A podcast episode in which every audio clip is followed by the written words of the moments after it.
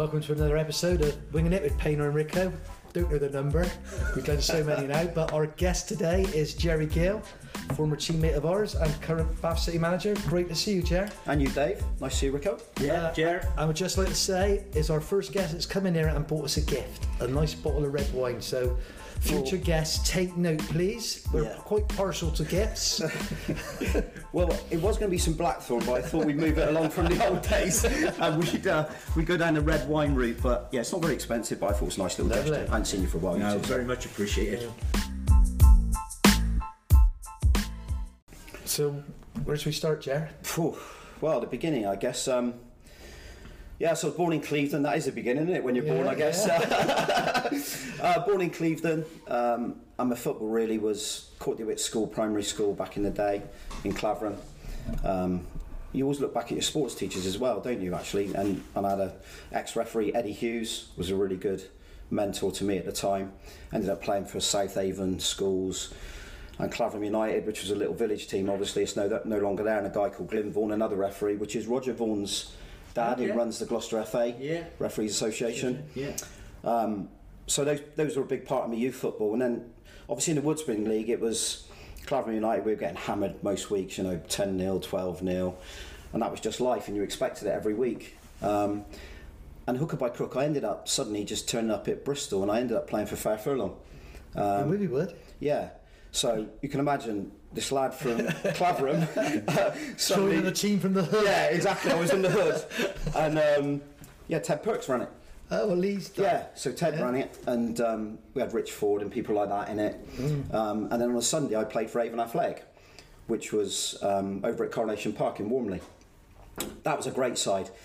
And in fact, Steve Fay, and I know he gets a lot of mentions on here, but Steve was my coach back in the day at under 14. So the manager was John Spencer, and Steve was my coach. And we had the likes of, and I've heard these names mentioned as well. So there was Johnny Biddles, there was Raymond Lee, who was a great footballer back in the day as well. Snake was there, Paul Irons, um, Neil Reeves. So yeah, that Good was players. Yeah, really, really good players who, who went on as well. And Raymond Lee was the one that was. He's a bit like Raphael Burke, I guess. Was had all the potential, but never really quite hit the heights that he should have. Um, and I have to say, the stuff with Steve was was really good. That's the first time I sort of experienced coaching. At that time, also, I was invited in at Parkway. So, like West Town, Rovers at Parkway yeah. and Pete Aitken was doing the coaching there. So I was in with Pete, and I ended up at Avon because I didn't quite didn't quite have enough at the time to to make it. What That's probably- position were you playing then, Jer? so back in the day, I was a midfielder always. Um, and we'll come back to that, Rico, won't we? Because I know Rico wants to mention how he's changed my whole career and life, basically. um, but yeah, it, um, yeah, I was I was a midfielder, and um, I scored a lot of goals at youth level as well with me energy. I I got to say, I don't think I was ever the most gifted football player, but what I did, and people say you're doing yourself an injustice there or whatever, but I was really fit and I could run and I could make the box and I was a number eight. You call him a number eight now, wouldn't you? But I just call it a midfielder. So a midfielder really, you, you got to have everything. You've got to be able to tackle, you've got to be able to pass it, and you've got to be able to run. And um, that was me. So didn't quite make it part way, although I was part of the um, infamous group that went across to Germany and got locked up. I don't Yeah. you remember that.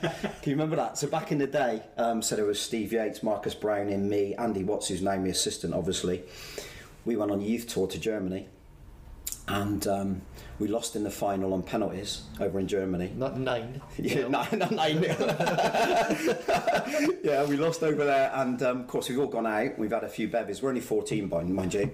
Trevor Jacobs was out there, Pete Aitken, Roy Dollin, Blimey. and um, people will know this who are listening to it because I remember because at the time Chelsea riots was really prevalent as well, and it was in the news.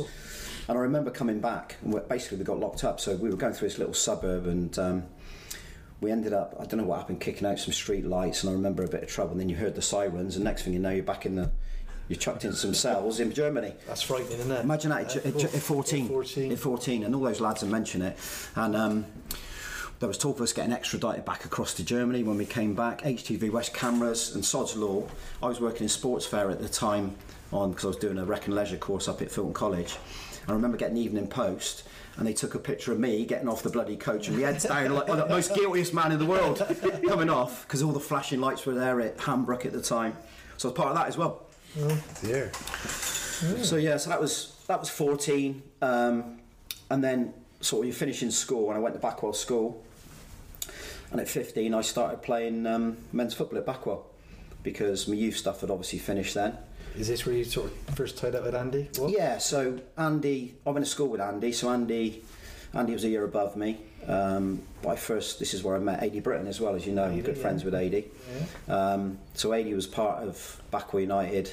Johnny Was- Southern, Was Johnny Severn the Yeah. manager there? Yeah, he's a character, John. Brilliant. Brilliant football brilliant, character. brilliant guy, John. So bearing in mind I'm 15 only, so I'm not in the first team at this time, but Backwell had a thirds team then, and we'd end up playing the likes of Roman Glass. So again, we're going right into the hood. And uh, playing playing these games, and it was almost like an extension of a youth team. So it was very young, and John Padfield ran it. Amy Pad, yeah. Yeah, so I think he's still involved at Briz, isn't he? He Is was. I don't know if he's Yeah. still is he still involved? I, I'm, he was always up there when I Yeah. was out there. Yeah. So obviously Jenks was part of the first team then Yeah. playing. Yeah. Um, Stevie Strong. He never played, did he, Steve Jacobs? yeah, he played, mate. He was bold then. He was like 12. He, I think he was bold when he was 12. Um, but he, I remember Jenks. He read the game so well. Really good reader of the game. Oh, do you know, Um, was Mickey Page there? I can't remember Mickey Because Page. Mickey Page is probably about 60 odd, and apparently he's playing his last game. He's finishing this season. Is he really? I've had a phone call from Lee Rendell to say that they're having a sort of game down there. Yeah. I mean, he was down there, well, since year dot. I Yeah, I made- must have been. Yeah, I mean Billy Coggins was there. Obviously, he ran it. We all know Bill was, Bill. was brilliant. Looked after the pitch. John was manager. We said there was Yoa, uh, Andy Matthias, um, some good players in that first team. Good name, Dave yeah. Anderson. Oof. Angry. Oh Christ, Jesus! Yeah, and of course Andy then was a year above, so he was playing in the first team. And he was another one. He, I got to mention him because he was a good footballer, Andy. He was a good footballer, yeah. Um, but he probably didn't make the most of what he had. He didn't probably have the dedication he said himself that I haven't, that I had in abundance. So, yeah, back or thirds. Um, obviously, then sort of progressed into the into the reserves with AD Britton. Um, I then made it in the first team at about just coming up to 16, I think I was. remember going to, I think it was Ilfracombe away because the Western League then was like a proper league, yeah. proper We men's league. see that team, don't we? Yeah. Good, good level, good level. Um, and then I went to Trowbridge, and that was a real bizarre one, really. Who took you Um, there? So Ken Knighton, Oh, right. Yeah. yeah, remember him, the old Sunderland Yeah, manager. yeah. So he was living in Nailsea at the time, and had seen me, and um, yeah, I went over there. Of course, I couldn't drive, so this is when my dad comes in. And as we all know, Dad's been a massive part of my football career. Um, followed me everywhere, taken me everywhere, massive. So Tuesday, Thursday nights in the Big Granada. um, yeah, yeah, that used to drink some fuel core. You'd never get anywhere nowadays, would you? In that, and um, yeah, took me to Trowbridge at, um, at 16, so it was Tuesday, Thursday nights, driving all the way from Claverham across to Trowbridge, across the top and down and in, and playing in the Beazer Homes League, which you know was phenomenal. Grantham were playing at that time in the league, and Kings Lynn, for a 16-year-old, um, it was brilliant. So I've had, me and Tone spoke about that before we come on air, to have that experience, and I know you've said it a lot, as a young kid, not to go for an academy, but to go into men's football That and was a learn. proper learning curve. Yeah, learn to find a way, Dave. Just Yeah. you had to find a way because if you weren't up to it physically, you had to find a different way to try and play to be able to perform. So how long were you at Trowbridge? Not long, so that's where I met Friggy. So I, I, Johnny I Freegard? yeah. So Johnny, John, John now comes and watches Bath every week, and he sends me a text before every game. What a top bloke, top man, Friggy. And Stixie, God rest his soul. So Yeah. Stixie was there at the time as well. Marcus Gray. Marcus Bray, yeah, he was um, yeah hatcheting everyone in the midfield at the time, and Boris. So Boris came on loan to Trowbridge because he couldn't get in, and he was as tight now as he was then, as now as he was then, because he always made my dad travel and drive, so he'd never drive. We'd always have to pick Boris up, always. Um, but he came and um, he scored a lot of goals, a lot of goals for us, and I. Again, I was playing wide right in those days, and a bit like Bath, I guess, back in the day we were talking about. We got the ball wide. It was quite it was uncomplicated. Got the ball wide, put it in the box. When you got the likes of Friggy, they'll go and attack it. Boris arriving late. Sticks as well had a goal in him, and um, that was a really good side. That really good Did side. you So- enjoy that? Enjoy the time there? I loved it, mate. I loved it. I loved the, I loved the camaraderie, the start of it, and we'll go into the Bath stuff because that sort of led into that after later. But I loved the proper men's league, good travel. Um, loved it on the coach, getting some good coaching as well under Ken. Because bearing in mind that he, you know, he was Sunderland manager Yeah. back in the day. A so big, big club. yeah, and um, then John Eleanor come in actually. Um, at the time of Pete Amos, big yeah, he came he came in, and later I'd, I'd hook up with them later on as well. So that was that. um, and that was in I think that was 1987, and then in 1988 I got moved to Leyton Orient, which not people remember that from me. So again, going from the West Country to the East End of London was some culture shock, and um, it was Frank Clark who signed me. So he was manager at the time. Another big name of foot was it? Yeah. That's the Nottingham Forest Yeah. guy. Yeah. Yeah, so went in there. Um, John Sitton, whoever's seen the footage on him, he was centre half at the time. Um, Who was it, Jer? John, John Sitton. Sillett. John Sitton. Sitton. Oh, right. Sitton. There, right. Yeah, he's the one. Um, he's on the YouTube footage. If you if you look up John Sitton Leyton Orient, he's the one where he has a right go and he talks about a ruck and bring your dinner too and all that sort of stuff. You you look up John Sitton afterwards Yeah. as one of the infamous halftime talks. But that went in there and they put me in digs. I was in a council flat in the East End of London with an old girl called Ivy English. I remember her to this day. She was unbelievable. It was like my extended mother. And um, no heating, no heating at all in there. Used to have, remember those gas fires where you press the button? Yeah. Do you remember? I still got him. Yeah, yeah. One of them. Um, ice on the windows and you wake up in the morning. I can remember going to bed with tracksuits on with your socks outside your tracksuits. and, um, trendy name, wasn't yeah, that's trendy, mate. Yeah, you're right, actually, mate. Yeah, yeah, yeah. Armani socks outside it, but Armandis, that's my sister. um, yeah, and my car was broken into the first week up there. I had a uh, I remember my Ford Escort, champagne colour, lovely. and, and my pull-out stereo gone. I forgot to take it out. I forgot to take it out. They nicked that. And um, yeah, so Leyton Orient was was was an experience, massive experience for me because obviously you're away from home. As you can appreciate, you're you, you're in a you're in a massive city. Every other day was a stabbing. I was reading about all these things that I'd never even thought about in my life, Yeah. and um, I didn't really settle. To be honest, it was it was. Um, I see it now when I've come through some of the youth coaching stuff. That kids, if they're not settled and not happy in the environment, then they're not going to be able to perform, are they? And it's as simple as that. And there was a little bit in that, and I don't want to name coaches in this. There was a first team coach in there that he used me as an easy option as well. You know, sometimes if you're a lad from outside and you're a West Country boy, and at that time I was quite, I was quite shy, a little bit insecure. Of course, you're going into that as a young kid, and he sort of picked on me a bit. And I, I look back on it now, and it would be called bullying now, but in the time you just thought, you know what, he's just demanding a bit more off me. Yeah. But some of it was a little bit out of order, and that obviously didn't help. I can remember being on the phone to my parents, don't mind saying it, saying, I'm coming home. I'm going to finish. I'm just going to come home. But I didn't, because that was my character, as you know. Yeah. I just stuck at it. So 18 month contract, I just saw it through. Um, didn't make a first team game there. Played loads of reserve games in the South Eastern League rather than the South West counties. It was South East counties. But again, good standard back then, wasn't it? Ridiculous. Yeah, mental. Sort of clubs you were playing there. proper blokes like you're going to Tottenham reserves and places like that. It was, it was, it was mental really. So I did that. I just kept my head down. I thought just get through it, don't quit, and then got obviously got released at the end of it. And I came back here in 19, I think that was 1990 then. Well, It must have given you, like I said, a good experience. Now you're looking back on it, it must give you that grounding Yeah. to, get, to go for. Because, like you said, it ain't going to get much tougher in that, are you? No. Going into East End of London, living in a council flat. Yeah, mate. No, no, no. And I, and do you know what, Dave? I look back on it now as really good experiences. Yeah. I think any experience you have is an experience. It's what you take from it, isn't it? You make it a positive experience, don't you? Yeah. And you learn from it. Yeah. I think, I think that's that's the key. Yeah. I mean, too many now are too easy to say that that's it and they'll quit and they'll throw the towel in. I think from my upbringing anyway, that wasn't my dad's that way. You know, my dad's a lorry driver. He had to graft for every penny he got, and we didn't have a lot as kids. And it's not a sob story; it's just how we were. Yeah. Um, you know, my dad really well, and he's Yeah. he works. He'd give his last penny to anyone, and that's the way my dad is, and that's the way we've been brought up that way. So Top top bloke. yeah, and I don't mind. I don't mind saying that. That's like I said, it's no sob story. So I dug in and I just stuck at it. To be fair, Jared, looking at you now is how I remember your dad looking. Barney, I, I don't think I got. I might look like Philip Schofield, but my Barney's not going to go, mate. Ain't going to go. That's a compliment. I'm taking that. I'll take that. I'll tell him that as well. So, Um, what, so what happened when you come back from Orient? so I came back and then. Well, what do you do, Tony? You know what do you do. You come back from the city, and people um, people have probably forgotten about me. Jerry's gone from the West Country, and they forget about you. So I came back, and um, I ended up signing for Bath, um, and it's George Rooney Yeah. who, who, who signed me. And um, I'm going to mention Fair again, actually, because um, how it came about was that I think Bob Baird, sorry, Bob Boyd had phoned phoned up Fair um, via PB and said, We're going to start our reserves up. And they were almost going to offer fair the reserves at, at Bath City. And they wanted, as you know, they wanted to make that like a youth team, a really young group. And he said, We want to get the best youngsters from around the area.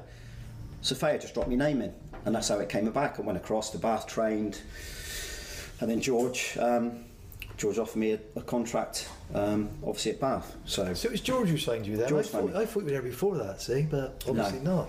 no, Because I can remember you quite clearly playing with you at Bath. Yeah. And I went there that long No. with George and you, were I? A year or so, but I thought I played alongside you a bit more than that. Yeah, no, I, no, George signed me, and um, I think it was, unless I got it completely wrong. No, you must pretty- be right. But I just I can remember you clearly playing with you at Bath quite Yeah. a lot, and I thought it was a, a few years. But if you're saying 99, I think I left in 91. Yeah, so, So- that's twenty. I was twenty then, so not born ninety seven. Yeah, so I would have been Mm. twenty. Um, so yeah, I mean that was again that was great because coming back into men's football, obviously strong league, GM Vauxhall Conference, strong strong league. Still a wide player really. When I knew probably I wasn't a wide player, didn't have a trick, bad pace, could run, and I always my dad had it. I always could strike a really good ball, and, I, and my crossing was one of my strengths probably. Um, and of course, I- as it transpired, George got the sack, and then um, Tone come in, um, and we can go on to our story then, Dave, about when um, when Dave called us in, when Tone called us in the office. no, but no, no, listen, listen. When With a big sack. yeah, yeah, yeah. and listen, that what what me and Toe spoke about before we come on air, didn't we? And um, what and you do it gets lost, doesn't it? In tran- everything gets lost in translation. I think throughout the years and what have you, however you want to perceive it.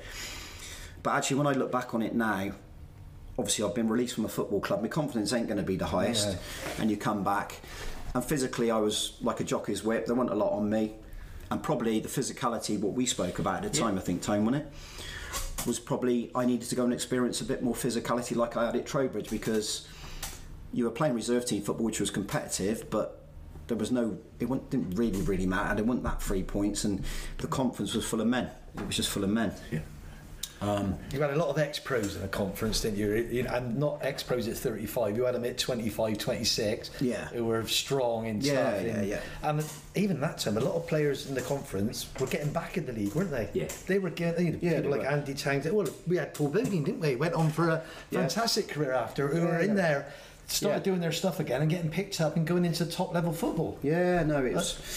I, I didn't hold any grudge with it. I, again, I saw it as a positive. I mean, the conversation went. Um, go, and- do you want to go and play some men's football? Don't know how it came about, mate. It was Weston, wasn't it? They must have Yeah. approach or whatever. Yeah.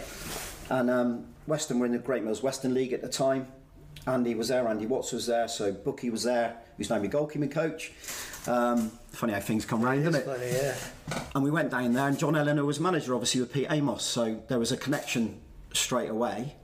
Um, and we had a great side. I mean, you had Paul Tatterton, Paul Elson, you had Matt Lazenby. I played with all them as well down Yeah. with John in Yeah, yeah, yeah. I, I- they were funny characters. They were funny characters, mate. School teachers and they're different. Well, I think funny characters, different style of management. Yeah. What I've ever been used to before. I suppose. Yeah, yeah. No, they were. I guess they were that, weren't they? They were probably. They were educators, Yeah. which is like type of coaching, isn't it? Pete was a coach. He was a coach, yeah. Pete was a coach. John was more FA. the talker. But yeah, yeah, John, yeah. So an Pete was very art FA, wasn't he? Yeah, Yeah. yeah. So it was out of a book, in, wasn't he? Yeah. Right out of an Yeah. FA book. But Which, good coach, Mike. Yeah, he was Pete good. Amos. Yeah. good lot to thank them for because Yeah. don't forget Trowbridge back in the day, and then you get your move. That connection was, I think John Allen knew Frank Clark. Well, there was some sort of connection there. Going across, I don't know what it was, or it might have been Ken Knighton anyway. But the Western thing was the best thing that happened to me, so I went there. Must have been mid-season. Would you come in October time? Uh, no, later than that. Was it later than that? Yeah. Yeah. January.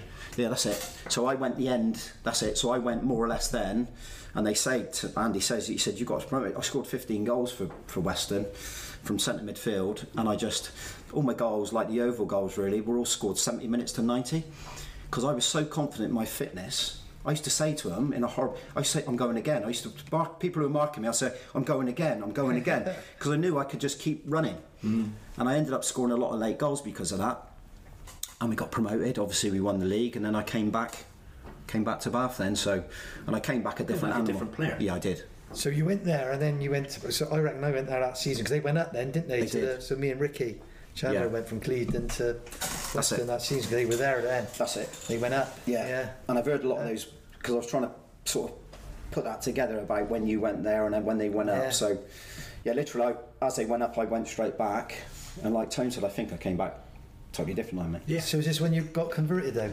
to a different position? I'm not going to mention it. Yeah, mate, we've got to mention it because go on. No, you, you were playing midfield, weren't you? Yeah, And, and, and doing all right as well. yeah, Well, it's Yeah, I scoring 15 goals. I mean, Yeah, yeah. that's some. uh, level. Uh, I know it's at that level, but still in the net. Yeah, But, but but the growth in you as, as a as a person, individual and human being was was immense. And you know, I just felt he was a football league player hmm. as a fullback. Um, and we spoke before we came on air. In today's game, he could play midfield or, or fullback. Yeah. But hmm. you know, because of your engine, you hmm. went up and down all day long, and you know That was probably the start of the overlapping fullback, really, and stuff, wasn't it? It Because mate. it was a bit more rigid back then, wasn't it, Yeah. in the 90s? Yeah. You know, you had a, a, a, someone in front of you, didn't you? And you had Yeah. a fullback. Yeah. They might have done the odd overlap, but not like they are now. I mean, they're No. the best athletes in the team probably now, aren't they? Yeah, they are. You know, you, I, we said it before. Look at the Liverpool wing backs. Yeah, Trent, yeah. Oh, unbelievable, aren't they? I mean, they're like, he's got probably the most assists in the league. Yeah. Yeah. As a fullback. Yeah. You know, it's a different game, isn't it? So. Well, we had, we had Palms at left back who couldn't get up and down. And Yeah, so we But lopsided. But he would- but he- yeah, but- three at the back. But he, but he would trundle past bombs, would he? He'd Yeah, trundle yeah. back now and again, and he had a great shot on him, and he, he could cross the ball. But like I said, he wasn't going to fly down No. there. And the other side, I mean, I mean, sometimes, well, just going back to our day, we had people like Jeff Sherwood play it right Yeah. back. Yeah, yeah, And yeah. he could run, Jeff, couldn't he? But Yeah, yeah. he gets to the end of the field and kicks it out. Yeah, yeah. But you learned a lot from them. Yeah. You dis- you disagree with me at the time, though, didn't you? I did, yeah, Yeah. totally. Yeah, we, we, I can remember clear as day Yeah. speaking to you about it, clear as day. So I don't want to be a right back because I think probably because I'd gone there, I'd grown up for Yeah. one, and I felt as though I could have that conversation with you. Hmm. And we were always honest with each other anyway. That was the thing back in the day.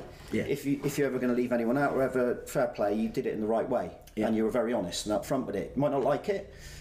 I didn't agree sometimes, like going to Weston. Really, I still didn't really agree with that. To be honest, did I? I was like, I think I can get in a team. I think I can find a way because I'd learnt that in the early days. But that was what you wanted to do, and I accepted that and went and done it. Roll your sleeves up again, Yeah. have a go, go and prove. Throughout my career, But I you like had to character think, to do that yeah, as well. I think really, didn't you? I think I've had to. I think I've had to prove people wrong a lot, and a, a lot of people who've come on here have had to do the same. Mm. But even to make me league debut at 27, Yeah. I've had to prove a lot of people, and even then people going, still, you ain't going to make it. Still to believe you're going to make it in the league. I know it's easy to say in aftermath and hindsight, but I still believed it. At that time, I still believed I was going to be a football league player. And I think, you know, Palms, God rest his soul, he played behind me a lot as well, which people forget. Yeah. So when we went to Cardiff, and we won in that famous FA Cup, Yeah. I scored the equaliser there. What a great day you ended up on. I don't know, I ended up on Bloody Studios and Match of the Day. he was more gutted about missing the night out, actually, because he got a car. I remember. And like, it's Wasn't it? like taxis from Cardiff. Yeah. and then Match you of the day. Straight out there. But I can remember, yeah, he, watching he, it. he was gutted because we had such a good night in town that night. He, he was gutted. And they were ringing. Yeah, yeah, yeah. But then, so Palms played behind me, and to have that experience of someone talking, and I had that in me later in my career with Steve Bruce, someone behind you talking and talking you through the game and understanding the game was invaluable. Yeah. And then I did, I sort of changed my role. When you put me to right back, I, I just saw it as an opportunity to get forward as much as I possibly could. I mean, listen, if I didn't stop across, I'd bloody know it still. Yeah. You would know it, because that's the job of a fullback. I mean, too, too many times It's today. nowadays, isn't Oh, it? mate. Get, they, what's this one where they get down the line of it 10 yards away and it's like, well, come on a minute, get out there and stop the cross. Um, But you said that about Palms as well, that when Yeah. he played behind you as well, Dave, wasn't it? yeah. Yeah, I mean, I had more of it, if you don't do this, I'm going to punch you. Yeah, yeah, yeah, yeah, yeah, yeah, yeah, yeah. yeah, well, a few could do with that, now, mate. A few could do with that. But, but that was great. And then that, that was when I ended up, you know, I ended up playing 200 odd games for, for mm. Bath City in the end, which I'm, I'm really proud of. And I, a lot of the fans there now, because it's a new generation, they don't really understand that, and they still don't. Because at the end of the day, if you think about it, my life at Bath City, I've spent a lot of time at Bath City Football Club as now as a manager for nearly five years, four years. So that's, that's a good achievement. Yeah, Yeah, and, and as a player for that long as well, from from 90 right the way through to 95 when I got sold eventually, Yeah. uh, 95, 96, it was that's a lot of time at a football club and a lot of time, great times we spent together, didn't we? Yeah. Great times. Memories, were, you know, it, that's part of the reason we do this. You know, Yeah. It gives people the opportunity to, to tell us their stories and, and reminisce, and um, that's, that's important. Yeah. So, I'm going to be honest. I want best happy when you will come in for you.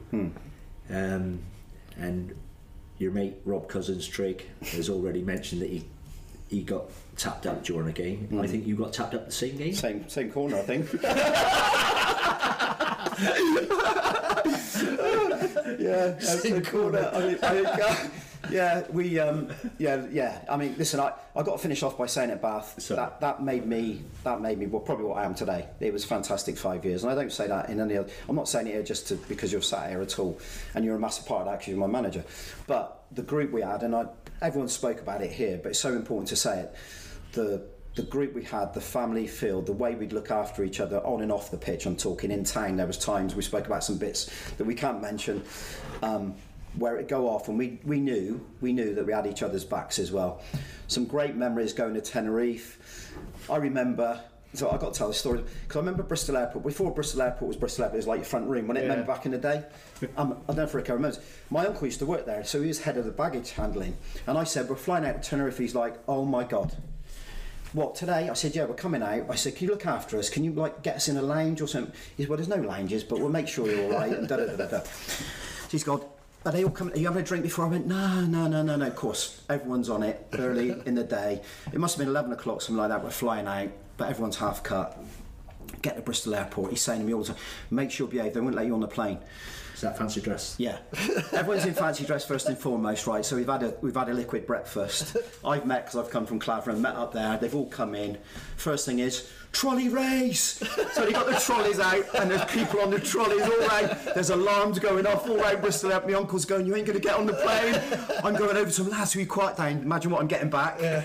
So that was the start of it, and those those sort of things you remember, and you go back. I mean, I remember cider day at the Rose, I think it is in Tenerife on the front. I remember Palms being sick on Jay Lucas's back and all sorts, all sorts of, all sorts of stuff. Because someone's talking about Palms spitting the other day, wasn't he? But that was he took it to the nth degree on that one.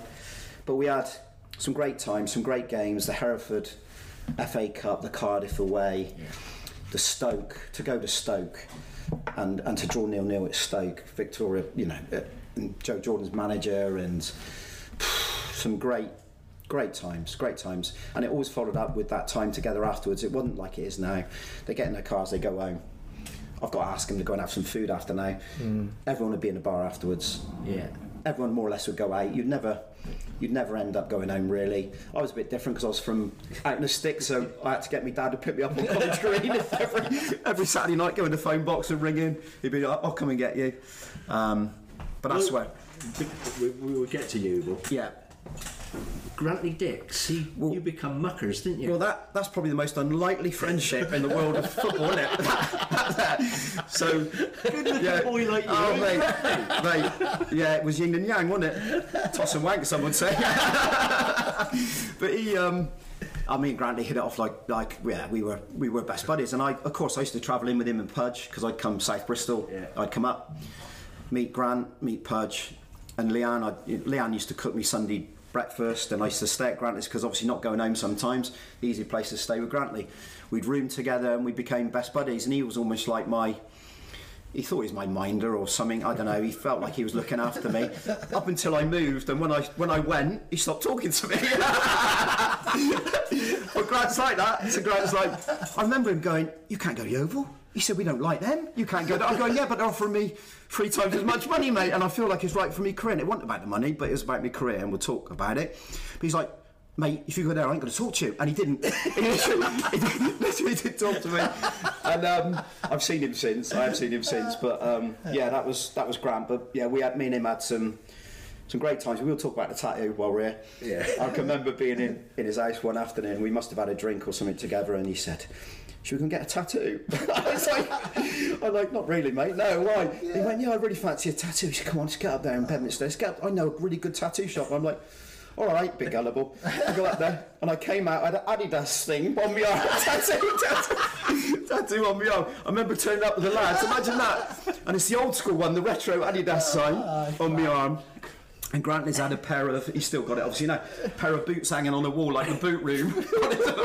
Two of the worst tattoos you could ever Oh, I wish I'd known this when he cut. Oh mate, and that's that's what we were like in the day. We were we were it's so different. Um, I've had it gone over since, by the way, um, a cover up because it was horrific. I, I the, the, the, the reason I did is because I, I went on holiday to Thailand. Uh, and um, I walked by someone and they started laughing at me. I thought I got, I got to start. Um, I got to sort this tattoo out, and um, yeah, that, so that was grand. Yeah, I and can't believe you go in the shop and say, "Go on, I'll have that." I yeah, yeah, I know, I know, bad. mate, I know. I think it's on his cap or something. I just went, I'll have that. I mean, I've Um, got a few. I mean, we've had Jeff Hazel in there, and he's got a tattoo on his arm, and it says Jeff. That's it. Just in case he's out on a night out, and he forgets his name, and he says, "Oh, yeah, it's Jeff." Yeah, horrific one, mate. It's probably one of the worst, actually. Um, so yeah, so that was that was important. I mentioned that about Bath because it was genuinely a massive part of my life, and still is to this day, obviously. Um, but yeah, so we go on to Yeovil. So we tapped you up at the corner. We're Yeah. talking Graham Roberts here. Graham Yeah, so Robbo, and he's still in touch with me. He, he, um, and I know Tone and Robbo are probably not the best of buddies for a number of reasons, probably. Yeah, no, we we, we competed. You Yeah. know, when he was a player at Weymouth, and Yeah. we we competed, and um, Yeah, yeah, what But fantastic player. yeah, And yeah, I don't know him socially. It's, No. Again, it's one of those. It's football. I don't know the person. Hmm. You know, and you don't. Sometimes you don't as as managers No. and coaches. And you know, when he was trying to pinch me players, I wasn't happy. No, of course, mate. No, no, no, absolutely, and, and certainly not from a corner during a game. and um, no, he, he's uh, one thing I'd say about you both is you're both winners first and Yeah. foremost. So you've both got that in you that you want to win. Every time you go out there, you want to win. And I suppose he was just as competitive when he wanted his players. Yeah. So he knew what he wanted. Um, he's done a podcast talking about that. Actually, he said when he took me and Trig, he knew that was the final cogs in the wheel that he wanted for that to make that team successful. And ironically, he played me centre midfield Yeah. because it, he saw. Bearing in mind now, this is '96, something like that. '96. Um, Yeovil Town was still a massive club. Yeah. The reason I did it, and I joked about money. Of course, financially they didn't compare at the time because you had a massive budget cut Yeah. at the football club. That's not the reason why I left the football club. I left the football club to that. yeah to progress my career. And we had a long conversation at your house We did. and I got to say you did everything you possibly could to convince me to stay. Um, you said you'd make me the highest paid player in Bath City, so 180 a week. Um, that's joke. More than paid. yeah, yeah. No, it's, but you did. Joking aside, you, you did everything you possibly could to keep me at that football club. I didn't want to lose you and Trick. No. Rock Cousins. No. I didn't. And it, and it and it was it's like anything when I leave a place it's not personal and it never is and we probably haven't seen each other since since then really we might have come across each other a bit but football moves on and Yeah. and At the time, were you able in there stand the ground they are now? So it's brand new way? stadium. Yeah, Brand new that was stadium. impressive going down there in the new Yeah. stadium. Leave So- lower, mine. yeah, Yeah. that's the thing that's the biggest thing for me it was that's what You so did- Rico's argument was fair play you're going to drop down a level but my argument was I'm going to go backwards to go forwards because I could Yeah. see it I could and no one really knew no one really Yeah. knew but Well, I can remember going down there playing at Yeovil when they did move. I mean, it was a great atmosphere at the old ground when we had some cracking games Yeah. down the old place. But when they went there, it felt like a proper team on the way up. Yeah. Didn't it? It looked like we said about Forest Green now, where they're going. But Yeovil at that time, Yeah. Yeah. and to be fair, they did go on, didn't they? Yeah, to, they to did. reach the championship in Yeah, they years did, down mate. the line. Yeah, it's a bit like a Rushden. Remember Rushden and Diamonds? Yeah, Similar sort yeah. of thing, wasn't it? Set up. Yeah. Um, but it was to go down. That was the Isthmian League, so it'd be our level now, like National League South. Yeah. London-based league, a bit like ours, National League South now. A um, lot of London-based lads. The other important thing to mention this is I then got transferred from my work because I was working at Avon Crop Immunity Products over in Sanford. Dad was working at Avon Crop, sister company. They transferred me to Bracknell. So there was a lot of those London lads. So we had a car school that would come from London. Yeah. So here's another thing. So I used to travel three hours down and three hours back on every Tuesday and every Thursday to train. And that's like people think about it now and they think, well, I look at it now and go, how the hell did I do that? But you Yeah. do it. You do it. Unfortunately, I probably had my most successful season in football, if you like, non-league football.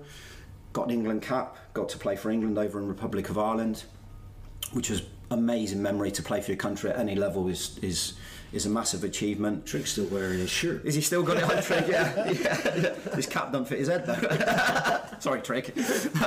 but no, he um, and Trick was a massive part of that as well because we're going together, of course, and we're going into a London environment again, London um, dressing room. We didn't know Robbo, didn't know him. Um, he was a he was a he demanded a lot of you. He was a teacup thrower as well. Um, I mean, when I went to play for England, here's a great example of it because he wanted to keep me grounded. Not that I was ever a player who'd get carried away with that. He rang me. I jumped off the plane at Heathrow. I had all my England stuff on still. He said, and they had a Somerset Premier Cup game at Paulton Rovers that night. He said, "I'll see you at Paulton." I went, Gaffer, I've, I've just got off the plane. He said, I don't care, you're coming down. He said, You're playing tonight in the Somerset Cup. I said, Well, I might be a bit tired. I played last night, just flown in. He said, No, I'll see you there. So I get to Paulton and um, he names the team. Of course, names me on the bench, sub. Do the warm up, go round, go to sit on the bench. I sit on the bench. He goes, Right, go back, go and get me a cup of tea. Walk. So I'm, the game's kicked off, by the way. So I'm now walking back and walking. So I knew what he was trying to do. Would I have gone about it that way? Probably not. But he was trying to get me back down to earth. Not that I was going to be like that anyway. So I got that. I ended up scoring. We've seen it 16 goals that season from centre midfield as well, um, and it was just yeah, it was phenomenal. We had 100 plus points. We had that, that famous game 9,000 in there for an Isthmian game, a thousand locked out. We were Enfield, that was against Enfield, yeah. yeah. We're getting we're getting we're getting crowds of two and a half thousand. It's mm. like ridiculous. It was ridiculous. You know, I made the move, didn't I? Yeah, you did. Yeah, yeah. through my playing Yeah, career did, yeah. and went down the oval for, Yeah. th- for three seasons. But mine was a little bit different. Bobby Jones called me into the office and he said, Rico, we can't turn the money down. oh, cheers, Paul. yeah, you're going. yeah. So, uh, so I had to go. Yeah. yeah. And that comes into it. Money does come into it in the end with for clubs because we spoke about it before, and I've got to learn about it being at Bath now because there's all the old records there still. And this is this is the naughty side of it. So I told Rico this. You weren't Yeah. really aware of it too much, I were you? Before, No, I so wasn't. I was sold for nine and a half grand combined fee with Trig, fifteen grand, so four and a half was Trig. We both had sell-ons because they thought we might kick on, which is the right thing to do as a football club.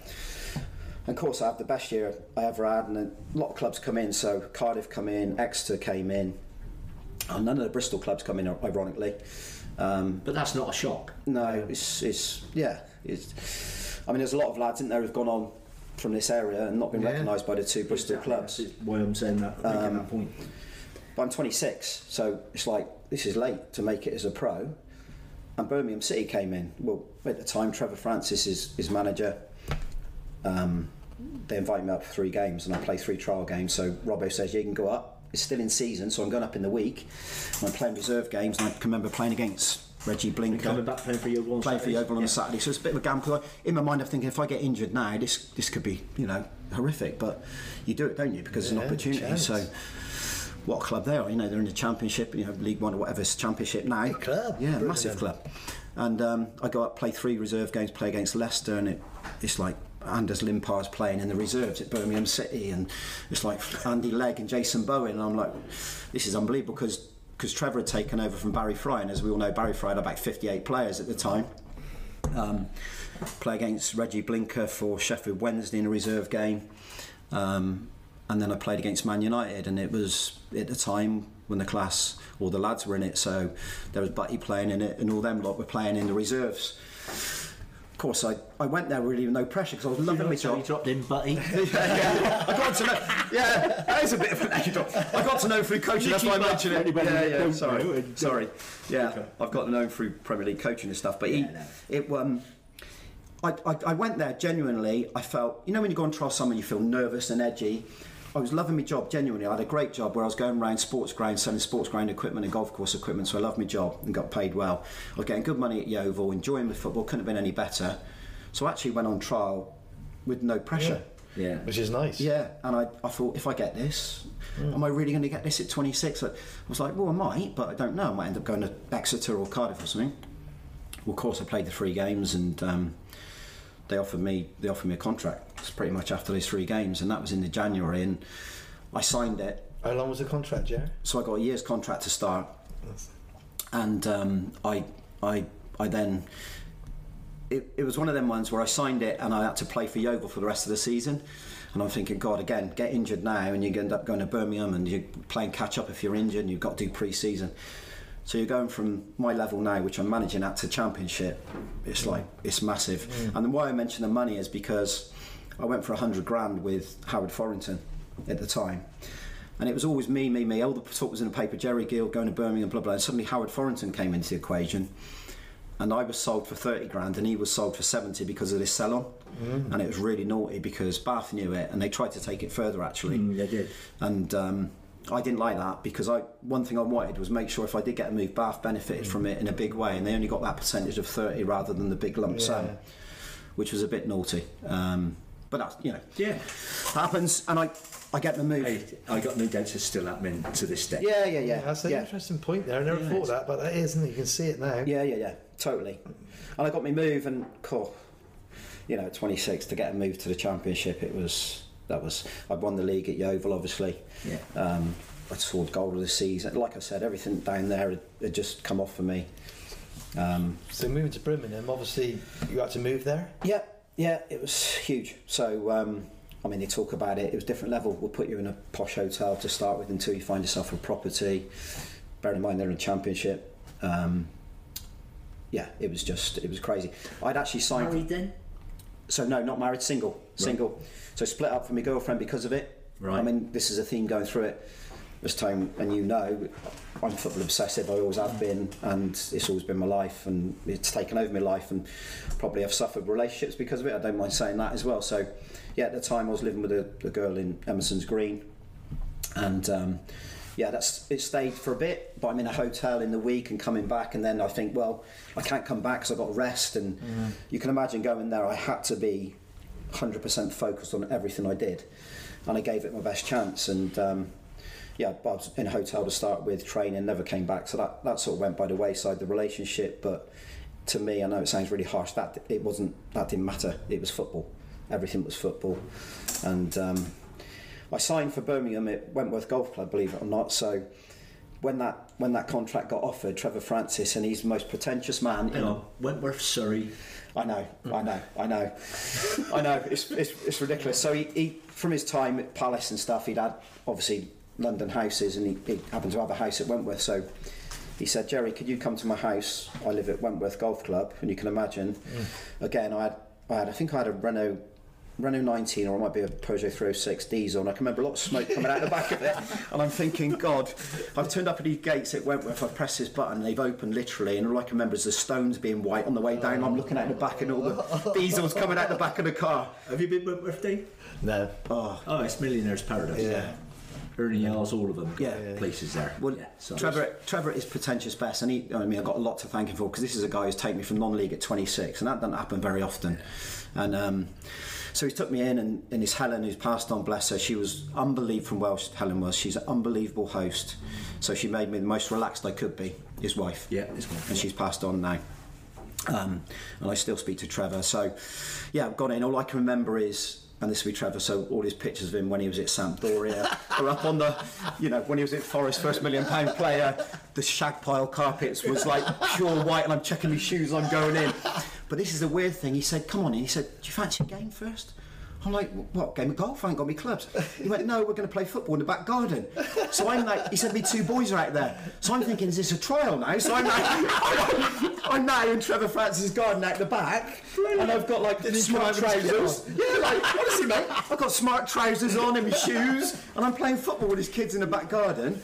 But all it was, I realised now, he went, um, oh, by the way, that's Bruce Forsyth who lives there. I was going to say that there. Ru- Russ Abbott, that's him, he lives there. And it was him just showing off. So did you have a good game? Good game. Okay, that's I love it, mate. Yeah, yeah, I like it.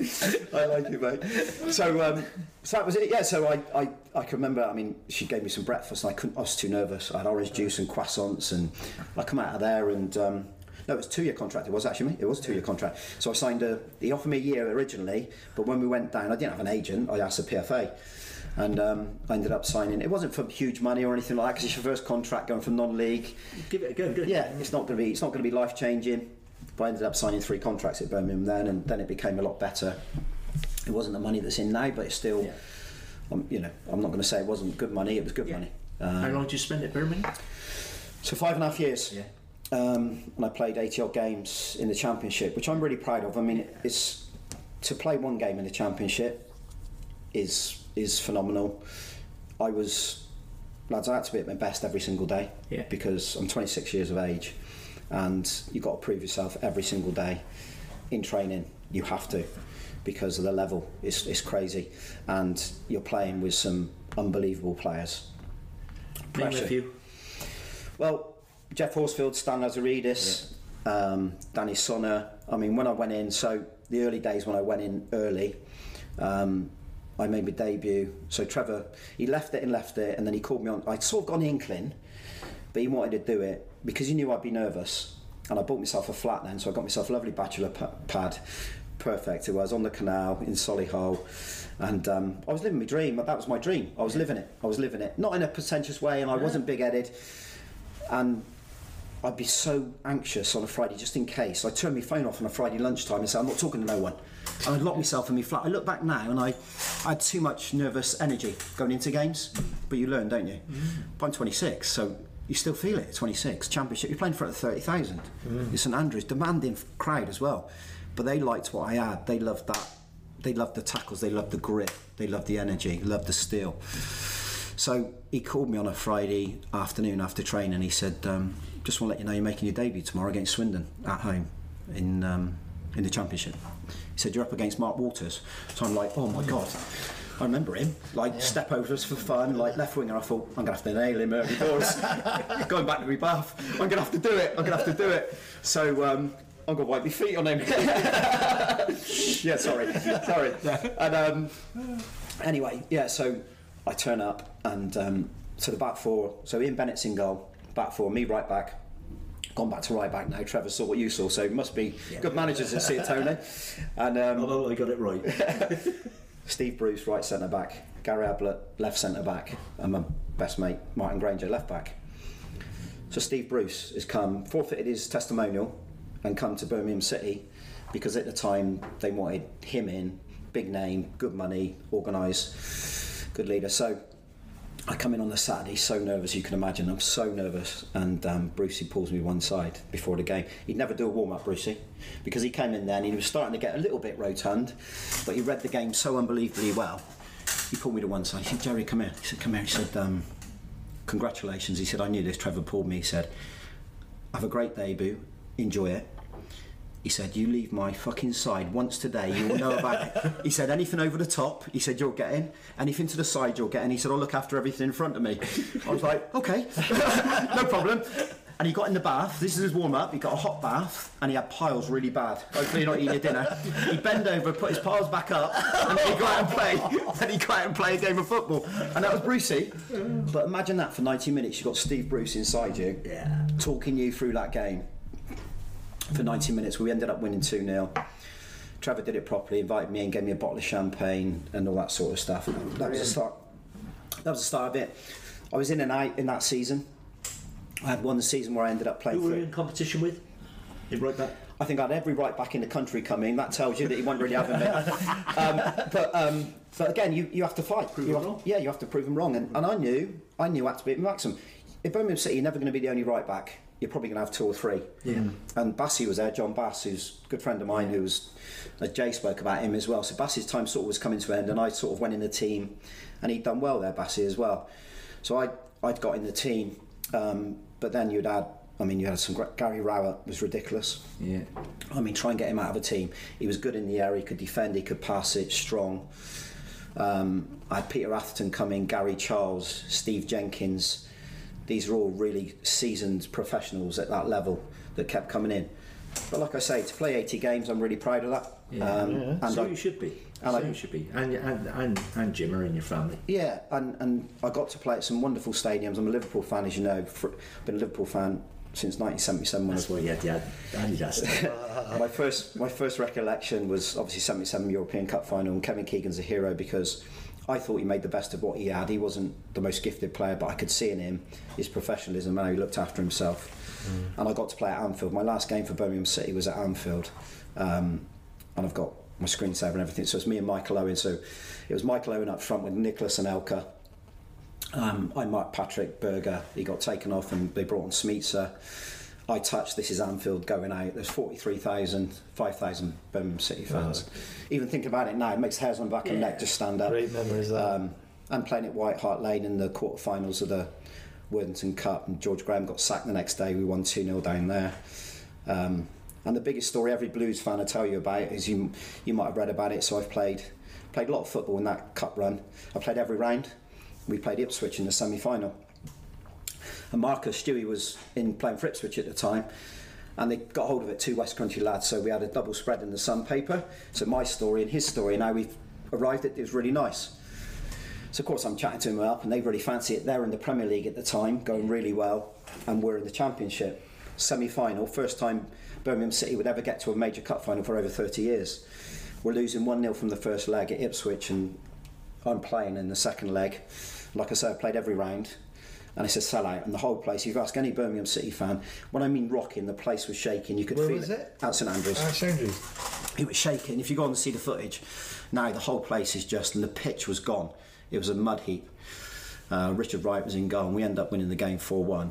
It was, phenom- it was phenomenal. So we get through to the Women's Cup final at the Millennium because Wembley was being built. Yeah. Who were we playing? Liverpool. And it's when Fowler scored the volley. You can remember it dropped and he scored the volley. And um, play every round, so we go down to Wales. You know what's coming. Yeah. Go down, but four days down there, I'm in some shape. Then I'm not in some shape. I'm in some shape. I'm thinking, well, I might be, but I might not be. And Jon McCarthy had just come back from a broken leg, and me and Nicky Eaden had a really good relationship. Me and Nick, because we were both fullbacks, but we dovetailed each other in the league campaign going through. And um, yeah, he dropped me on the coach on the way to the game. Who was that? Trevor Francis. It's Trevor Francis. Yeah, so and I wasn't only left out, I wasn't even on the bench, Ugh. having played every single round. So they brought in David Holdsworth. We'd been injured for a long time, put him on the bench. Trevor's words being that he wanted a centre back rather than just a full back on the bench. I think it was an easy option because where I've come from, looking back yeah, on it yeah. now. So I missed out 70,000 fans at the Millennium uh, against my team, Liverpool. But I don't hold any grudge against Trevor for that because, like I say, he took me from non-league football, and to have that experience of playing in some massive, massive games. Every game's massive in the Championship, and I've had a good experience. The rapport I've got with those fans up there is phenomenal. I go back now and I Yeah. get such a good, re- good reception. you when I did the still do a bit of radio commentary? Yeah. Yeah. Still Yeah, I did. I go out and I played in the Former Players Association as well. Support their charities up there when I can, um, and it was. I, well, I live my dream. I live my dream at Yeah. the top level. I couldn't, I couldn't play any higher than what I got to, and that was. Who would have thought it when you know when I'm 26 years of age, still at the Oval? I didn't think I'd get to do Fair that. play. It's like you said, every, every kid's sporting dream. Play football at as high as you can. Yeah, You've So done that. Birmingham finished. yeah, Yeah. So five Steve- years, good years. yeah. Very good years, brilliant years, and I was 32 then. Yeah. So 32, we got promoted. So Trevor got the sack four years in a row. We tried to get the playoffs, lost four years in a row, couldn't quite do it, and um, In the playoffs. playoffs, yeah, I didn't realise that. four years in a row. Yeah. Yeah, and um, I played in one of them second leg away at Barnsley. Played midfield then. He put me in the midfield for that, but we we were four down from the first leg. It was never going to happen. So, um, but then he got the sack, and then Brucey came in around Christmas time as manager. Yeah. So he took over. Ironically, he gets him promoted straight away against Norwich at Millennium. Yeah. So I'm playing. I, he's now my manager, Steve. Man's man says it as it is. Come up to me and said, "Look, we've now been promoted to the Premier League. Um, you're going to play probably 10 games, maybe. Squad player, 32. So I'm thinking, what do I do here? Do I stay, get some Premier League games? So I stayed for a bit, and then I thought, I've got to go and play some more football. I'm 32. I felt as if, in a perverse way, because I played non-league football, I could play longer. I Yeah. knew I could. I, I was always fit. I didn't. My legs weren't going on me.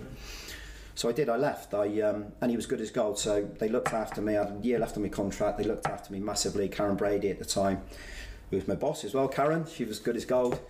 And the Gold brothers, they're they're fantastic people. Um, in fact, I got a handwritten letter off one of the Golds, and that don't happen very often when you left a football club. So I got that off David Gold. They get slaughtered as well, don't they? Yeah, Yeah. they get hammered. Yeah. Yeah, They get the, the, the three of them, Cameron Yeah. Brady and, and the Gold Brothers. You know, they get slaughtered, and I still see it now on some of the forums. Yeah. You know, it went to West Ham now, West aren't Ham, they? yeah. yeah. Well, they- they're business people, Tone, and they're ruthless at what they do, and they have to be at times because otherwise, they wouldn't be successful business people. Yeah. But say as you see and say as you treat it, I give everything I could for that football club, and they could see that, and they, they looked after me in that regard. So when I left, they looked after me in my year contract, and plus to get Henry letter, that meant more to me than anything because that doesn't happen. It's normally, you know, it's like see you later, Yeah. Yeah. and you're gone, and you're a number, Yeah. and you No, move on. appreciation, isn't it? Yeah. yeah. So so that was that. So I ended up going to Northampton at the time we we're in League One, and this is how me and Paul Trollope became good friends. Yeah. So we were Premier League. I left on loan to go to Northampton. Trolls come from Fulham, playing at Fulham in the Premier League. So we were the ones talking shock football on the coach, talking about coaching, starting to think about styles and philosophies. Um, and that was good. We had the likes of Marco Gabbiadini, Martin Smith, really good side, Daryl Burgess. Lee Harper, the goalkeeper, Chrissy Marsh at right back, some really good players in there. Chrissy Hargreaves, Yeah. centre midfield. Um, so that was good. I went there. I scored an own goal in my debut, which was class. Really, really, um, sort of fans took to me straight away against Blackpool. 89th minute, come off my shin, went top in. But I, um, I was there for a season, sort of Easter time, flying. They spoke to me then about a two-year contract because I'd gone on loan and I thought, right, let's turn it into a permanent. And they said to Birmingham, we're like, yeah, I should go on then, do it and we went to Tranmere on the Easter Monday. So I, on the Easter Friday, my agent had gone in. We we'd spoke. I had an agent then. We'd spoke about a new deal. Got it all agreed. Said we'll sign it up on next week. Went to Tranmere and snapped my cruciate on the on the Monday. Um, at Tranmere in a league game, and it. I'd never got in. You about you could never remember me injured. I'd never got injured, just never. And um, the two injuries, unfortunately, I had were really serious ones. But again, that fighting spirit came out. I mean, I thought I'm 32, and everyone went, "You're done." Cruciate. Back in the day, it wasn't like it is now. That's a bad old injury. I thought my hamstring had gone because I felt this massive pain in the back of my knee. But I heard something pop, and it felt like my leg went over the stand and come back again. And um, coming off, the nice kind Tranmere fans, you're getting, you're getting absolute pelt as you're getting carried off. But I can remember doing the draw test, and my knee just came away and Yeah. went back. And of course, Northampton No, it wasn't a challenge or anything. Just The first one time was I I I'd nicked a ball between someone's legs, Yeah. and um, he was in on goal, and I nicked it, and I felt something just clap. I thought, well, that's a bit Yeah. sore my knee. The next one was someone put one in the channel, and I went to turn. As I said, my knee felt like it went that way, and my body went that way. Classic cruciate went from underneath me, and um, 10, 10 seconds of the most excruciating pain I could ever imagine. Then it just goes, and you think, well, that's nothing really. Of course, you've ruptured it completely. yeah. Um, so some nice stories around this, even though it's a bad injury. At 32, I thought, right, go back in on the Tuesday. That contract you've gone on and that. What contract? Twats. So that was it. It was taken away from me. Went to the PFA, benevolent fund, and I have to speak highly of the PFA because I've been a member for such a long time. Benevolent fund helped me out, so he said we'll sort you out, pay part of your money between now and then. You do rehab. But the first person on the phone, so I'd gone permanent now, was Steve Bruce. He said, get yourself back here. He said, I know you're not part of our club. He said, you're having our surgeon, you're using our physio. He said, because no disrespect, they won't have the same facilities and rehab as what we can. And you can't speak no higher of a man than that. Even though he wanted me to go, really, mm. to get me back. If I hadn't have done that, I probably wouldn't have gone on and played. He was honest in that front with you. Yeah, Wasn't he was. He was. You appreciate that. Yeah, you do. You do. And so that was my time. I tried to come back. Colin Calderwood, come in as manager. He said, come and play in a Resi game at Aston Villa. So I said, I'm going to, because you're chasing that contract. And um, that was something like nine months in. I can remember running. you started your coaching career now? Then So yeah, so I started doing a bit of Birmingham City community Yeah. uh, program, and because that gave me a good opportunity to do it anyway. Um, so it was with Kevin Broadhurst who was doing some of the stuff in there. They had like a college scheme, Yeah. but it was at Wast Hills training ground at Birmingham City, and um, yeah, so I started to dip my toe into that, and then. Um, Long, long road. You, you know, I, as I said, I tried to play in this game. I can remember just dragging me. Le- I can remember as I was running, I'm thinking I'm dragging my leg here, and I was miles off it. I was getting absolutely tonked. I couldn't shut down. I couldn't turn. It was embarrassing, and I thought, Jerry, you got, you can't do this, mate. Just quit. So I said to him, right, thanks very much. Um, that's me done. But in my mind, I'm going to get fit now. So I went back to Birmingham. I was with the physio guy called Neil McDiarmid, so old school, and he took me on things called Rambo runs. So it was pro- proprioception work. You're running over fences, fields, out in the sticks, beasting me in the gym, and in a perverse way, it turned me into a beast. I got stronger in my quads, I got my upper body stronger, and I was fitter than I ever would. And I thought I was fit, but I suddenly became extraordinarily fit, ridiculous. But I didn't have a club. So I'm thinking, right, okay, 32. This is freaky football. I went and watched a reserve game at Birmingham. and mate Martin Grainger's there playing, and I'm sat, and John Ward sitting next to me in the stand. He was at Wolves, bearing in mind before that. We played against him in derbies, and he'd always liked me. He was at Rovers when we were at Bath, and always Yeah. liked me. And at, at the time, they was preaching me possibility Yeah. going to Rovers. He'd always liked me a lot. And he just said, all right, Jerry, he said, what are you doing here? I said, oh, John, me crucial, I've done it. He said, I didn't know that. He said, I'm at Cheltenham as manager. He said, come down and train if you want. Can't pay you any money. He said, just come down in League Two. I said, thought about it. I thought, I'll do, I'll do that at my own cost. Well, 210 league games later, I've I had a career at Cheltenham Town from 32 to 39. Yeah. Fair play. Um, and it was purely, I went down there, I trained. He liked what he saw. I signed a contract at the end of the season. Like I say, I ended up signing three contracts at Cheltenham Town. Ended up captaining them for a spell. Became the oldest player to play in the Football League for Cheltenham Town. Yeah. Like I said, 210 games. Played in a major cup final. So we got promoted against Grimsby at the Millennium in front of 30. So I sort of half buried the demons. Yeah, yeah. At 36, I was then. Um, I'm, I'm finished when I was 39 in the Football League. So, We get a few old footballers in, don't we? That Yeah. keep playing and playing. Yeah. Yes. play. yeah. Yeah. So then you were into management. Well, then, so th- John got sacked, Keith Downing come in, learnt more off Keith Downing and John than I ever have done about coaching in my career, tactical stuff. Brilliant, absolutely brilliant. Survived in League One, we'd done the double over Notts Forest, double over Leeds, Little Cheltenham, ridiculous. And um, Martin Allen come in, and Martin Allen came in, and it was Mad Dog. yeah, crazy, crazy. First thing he done, we had we had a breakfast club. He got rid of it all. Took all the pictures off the wall. Everything that made us what we were. We were like a bath in the league. Togetherness, spirit, everything. I'd set up a breakfast club, so I'd put in newspapers every morning. We'd have beans on toast together, play some snooker, some darts. That camaraderie, that team spirit. He got rid of it all. Took all the pictures out. He said, "I want no history." He said, "That's it. I'll clean it out." So he came in and he did this first meeting. He said, he hadn't spoke to me. He said I was going to his number two, his new number two. I never spoke to him in my life. Um, and he said, I'll name a squad. I wasn't even in the squad, and I was still playing. So I thought, this ain't the way I want to be. Some of the stuff, I mean, people have gone on record. Some of the stuff he does, just not me. Just wasn't professional. Um, and I left and I went to Forest Green, and that's where I started my real serious coaching. So Jim Harvey was manager in Yeah. Forest Green. Keep, keeper. Yeah, and it and a really, really, really good manager. Played a lot of football, quite expansive, and he said, "I'll leave you to it. You take the first team."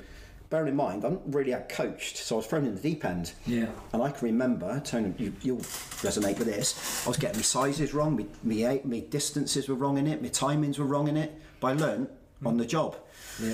The one thing I did do, which I took from him, was we'd had a 12 minute run every every training session was a warm up as a 12 minute run, and the lads hated it. I believe it. they hated it.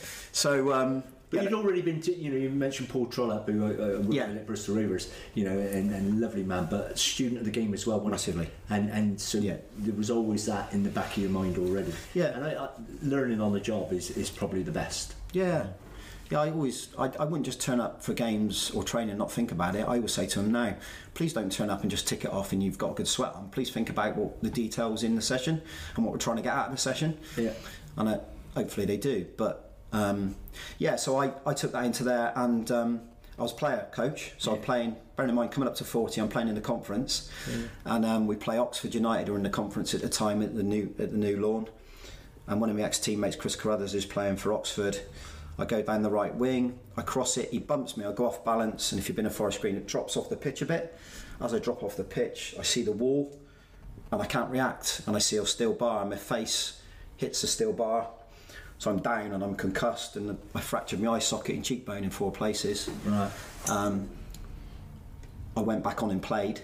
I was concussed for two minutes, um, stupidly, but that was me. I thought I was all right, but depressed. Everything was depressed all around here. So within three days, I was I was chucked into Worcester Royal and had a major operation on my face. Went up through a roof of my mouth. I got a plate Yeah. all in there. They were going to take me under the eye, but I said, please don't touch me face. So they went up, so I went up through the roof of my mouth, and um, yeah, that was it. And I thought the big chief's looking down on me now and saying, do you know what, mate? Time. Call it, call it a day, and um, and go into your coaching. Successful career in with coaching. Worked at Norwich, Yep. Wolves. Yeah, I've I've loved my coaching. I, I got the bug for it. I never knew if I. You never really know if you will, do you? When you finish, it's Yeah. it's. I think it's either one or the other. Yeah. And um, yeah, I, I've been fortunate enough to get to the top level um, in the Premier League coaching is, is category status. So I've worked at Cat One as 18s and 23s coach. Started Bristol Rovers with the 18s with Trolls. Um, I set up an academy at Kidderminster Harriers. The best thing I did before I went into Norwich was I became European scout for Chris Hughton, Yeah. who I've got a really good relationship with. So I was going to Spain, Holland, Italy every Sunday morning whilst running an academy with games on a Wednesday. But every Sunday I was watching games for him, watching players Yeah. as a learning tool for a young coach. Brilliant. Um, and then became 23's manager down there. Back to Wolves, worked under Kenny Jackett in the PDP as well. Went to India for a short spell. Went to Delhi, yeah. Yeah. um, which was I a bit didn't know that. yeah, a little bit left field. Um, like anything in coaching as well, Tone, you get sacked as well in coaching. So if you're part of a team, in all this time, I've ended up getting a bullet. Yeah. Um, and Well, I took the Rovers under 18s over to uh, India back back in the day, you know, Yeah. And, and yeah, love absolutely well phenomenal with their cricket, but their football, they love their football. Oh, yeah. they love the Premier League. yeah, yeah, yeah. You know, Yeah, they're obsessed. Sorry. No, they're obsessed with it, mate. And um, yeah, so I, I, when you're going with a team, they often take that team out. I survived for a bit after Chris and Charles had gone from Norwich, Yeah. about nine months, and I knew really, you feel like you're on your own and you're not part of that group. So that was lock, stock, and barrel to Norfolk and come back, and then Wolverhampton and Kenny got the sack and the same thing lasted a bit, came out, and then Sporting Group International, they're called, um, offered me a role at the American Embassy in Delhi, and I thought for a life experience, let's go and do it. Yeah, brilliant. Got a bit of money, go out there, signed a deal. I remember flying out, and I'm thinking, Christ, what am I doing here, really? um, but I got there, and they look after you like a king. Yeah. Um, mind you, I went for my first run in Delhi, and that was dodging cows, motorbikes, cars, big holes in the road, monsoons. It, it's like, I mean, dead bodies on the side of the road, Yeah. wrapped in brown paper. yeah, Oh, it's the rich and the poor. It's literally two scales of the earth, and it's mm. you see for a life experience. That's what it is. What I had done just before I went, Bath City had phoned me, yeah. and Dad was going out there constantly watching games, as you know, and they'd said to Dad, "What's Jerry up to?" Because Gary Owers had just left, Yeah. or about to leave to go to Torquay. And they said, "What's he up to?" And um, Dad said, "Well, he's just going out to going out to India." So they did phone me, and I had a I had an initial interview with Nick Blofeld, who so we got two chairmen. There's Paul Williams, who's brilliant day to day. Paul, fantastic job. I speak to him four or five times a day. Massive relationship, and that's really important to have that. And Nick Blofeld's He's almost a lovely, lovely man. lovely man, an ex-accountant, so he keeps me budget tight. um, but Nick Blofeld's our other chairman, who's a strategic planner basically, so does a lot around the redevelopment that we're hoping to get, etc., etc. So I have an interview with him at Warwick Castle, where he's CEO. I then say I'm going out to India. Wentworth. I know Warwick Castle. Castle's a bit bizarre, isn't it? It's all a bit bizarre. it's all a Little bit chef for you too. it's a bit bizarre. But I had my first interview and it goes well. We sort of hit it off about um, environments and values and f- more about values. I want to talk about what my values and my my standards and everything around me, what my philosophy. Because people talk about philosophy, it's not a playing style. A philosophy is your environment you set. I.e., the environment we had was a working environment where we knew we'd come to work and we do it properly for each other, but we'd have a great relationship as well, and that's key. That's that's how you get success. You can be the best coach in the world, but if you haven't got your environment and people ain't buying into the way you are and the values you've got, forget it. And that's that's difficult. I'm just going through a little bit of a transition now, but that was, that was that. And um, I went out to Delhi, and then I got a phone call in India, and it was Paul. He said, "We want to give you a second interview." I said, "Well, I'm in Delhi." He said, "That's right. We'll do it on a Skype." So I'm, I'm on my laptop and it's crashing, and then they phone me on my mobile. So I'm now doing it on WhatsApp video, and they're passing me around to each director for my second, yeah, for my second interview. And there's like Andrew Pierce, there's Nick, and there's Paul Williams, and I'm like, and there's another one, John Bickley, I think it was. And well, anyway, it went really well, and it was the thing I needed really to get back because I wasn't really enjoying it, if I'm being honest. I'd seen enough of what I wanted to see, and um, that was it. So came back and um, I flew in on the Thursday, no Tuesday or Wednesday. I took my first session on the Thursday, and we had St Albans away on the Saturday. Yeah. And I was ill. I remember being ill because I'd, I'd picked up something over there, bird flu or something. I don't know what it was, and um, went to St Albans away, and I sat up on a gantry and I watched it. And Jim will tell you this. Jim Rollo, he said, you remember coming in and going, "Oh my God, what have we got here?" Because you often take over a team when they're struggling or it's not quite right. They were all right, sort of mid-table. You know that, Dave, don't you? yeah. Yeah. but I wanted to I wanted to change things a little bit and try and make it a slightly better product if you like to watch. Yeah. I brought in a Bath City way, which I picked up. I know that's a corny thing to say, but I brought in. I've worked under such brilliant people and a such good experience in football. I wanted to bring in what I felt was if could be my way, which became the Bath City way. And um, there's certain things we adhere to if you're working at a football club or you play for the football club. And um, and I set off on the route and, and where we are today. You know, we've had two playoff finishes. crowds are now regularly over 1,100 at the football club. We've sold five players in four years, which equates to about £80,000 in, in, in fees for the football club, as you know, is a lot Yeah. of money that we brought in. We've had some really good successful loans. I of go into the loan market with my experience of development. Semenyo, Robbie Cundy now at Bristol, Bristol City. Um, sold Donovan Wilson, who scored in the final for Sutton So, um, on the weekend. And um, I'm back at a club where it more or less all, Yeah. all, all started again. Kicked off. you know. So long-term future for you?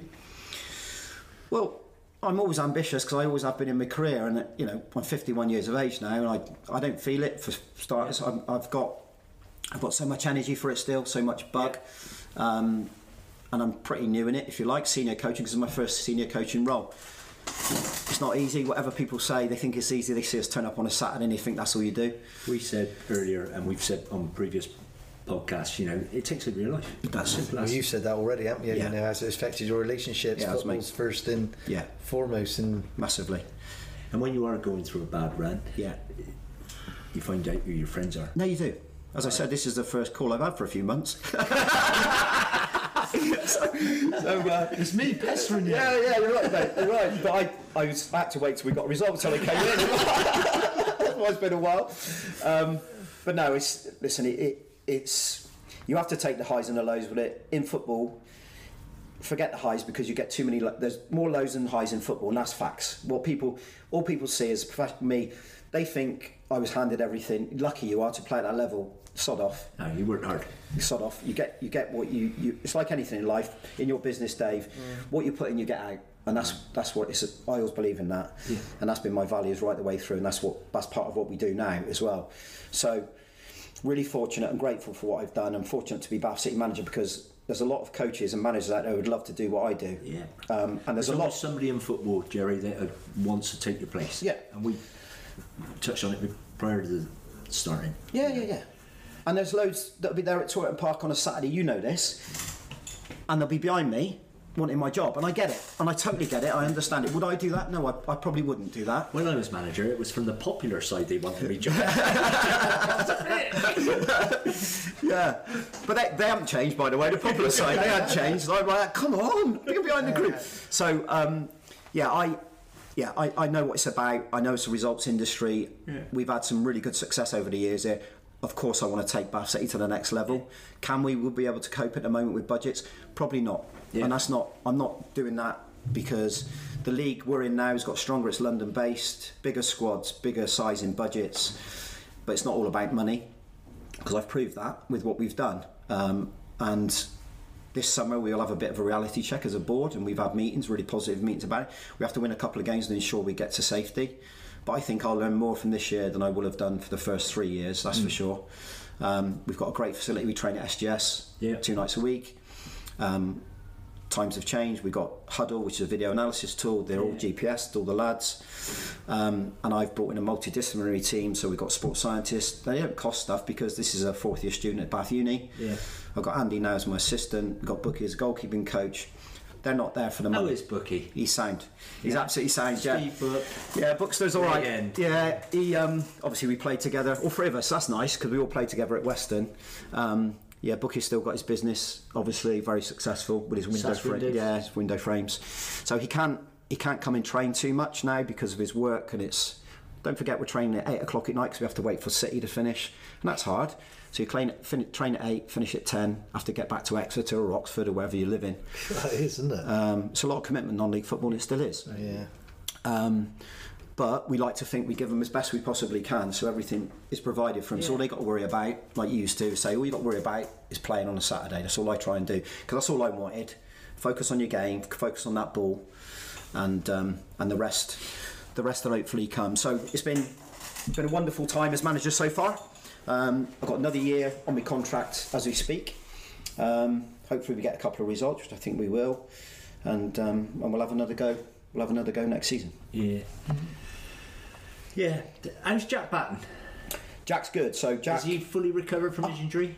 Up until Saturday when he got sent off and put me under more pressure. So this Saturday, this Saturday just gone, we've I didn't know that. yeah, cheers, mate. You've led right into that. So Saturday at Twerton, we had there was twelve hundred in, fourteen minutes in, he's been dispossessed and um, and he's pulled someone down who's in on goal, so straight red. Cheers, that's all you need. We end up drawing nil nil. So a, a lot of the lads, and you as a manager, you probably take more, don't you, mate, from that. To to play that long, I mean, we literally banked in and parked all the buses, but we had to. Yeah. Because against a Dulwich athletic It's a good side. sign, though, Jared. Yeah, it is. For doing that. No, it is. Yeah, it is. And do you know what? They all fell on the floor. When the whistle went, they all collapsed on the floor. And it's a funny thing, isn't it? Because you go, well, if you can do that then, Yeah. can you do that every week? That's right. Yeah. But I think in a perverse way, that's helped us because they suddenly they've found, found something there that they might not have had in recent weeks. Um, and that's brilliant. So he misses this Saturday away at Concord. It's good timing, Jack, if you're listening, because you're not going to go to Essex. but you are, you are travelling. Um, you're going to run. Um, but he's good, yeah. He's over his injury. He's been he's been probably one of my most consistent performers over me four years. Yeah. Um, good lad. He's probably he's probably underachieved for where he should be. Yeah. He played with Jordan as, as kids at Rovers and Yeah. things like that, and so we know the family, and it's a lovely family. Great family, absolutely. Dad, Dad's always there, Yeah. always watching him. Yeah. Um, great lad, Jack, and um, no, he's done really well for me. So yeah, brilliant. Anything else you want to share? To No, I know, I know, I've talked a lot, haven't I? So it's like, well, it's it's this like good, Jer. Catching um, up, listening to the stories and Yeah. how your career's gone on from, you know, as No. a young lad, Yeah. little shy lad. Yeah. Yeah. Well, I was, I was, You I was, was. I was a shy boy back You in the about day. eight then, didn't Yeah, you? yeah, yeah. I, well, the thing was, I had a baby face, didn't I? I was, Yeah. I was really, really, really. I, as I said, I was from a sleepy little West Country village that hadn't had a lot of experiences, and Tone touched on it. To go away and get the experiences I had has made me what I am today, and um, I can now.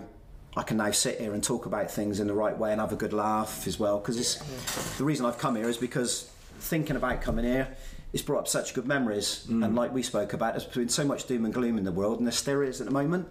I hate negativity. It's one of those things I bloody hate around a football club, around me personally. And I always try and see the best in people if I can. Um, and I know I've been selfish in my football career. I totally admit that because I- I'm driven to succeed. Um, but I like to think the people around me, the people I bring in, I try and get the best out of them. And that's all you can ask, isn't it? Yeah. Yeah. And uh, always stay true to your beliefs, mate. Yeah. You know, you talked about DNA and everything, and that's what you need to do. Yeah. Stay true to your beliefs, especially Yeah. when things are, are not going so well. Yeah.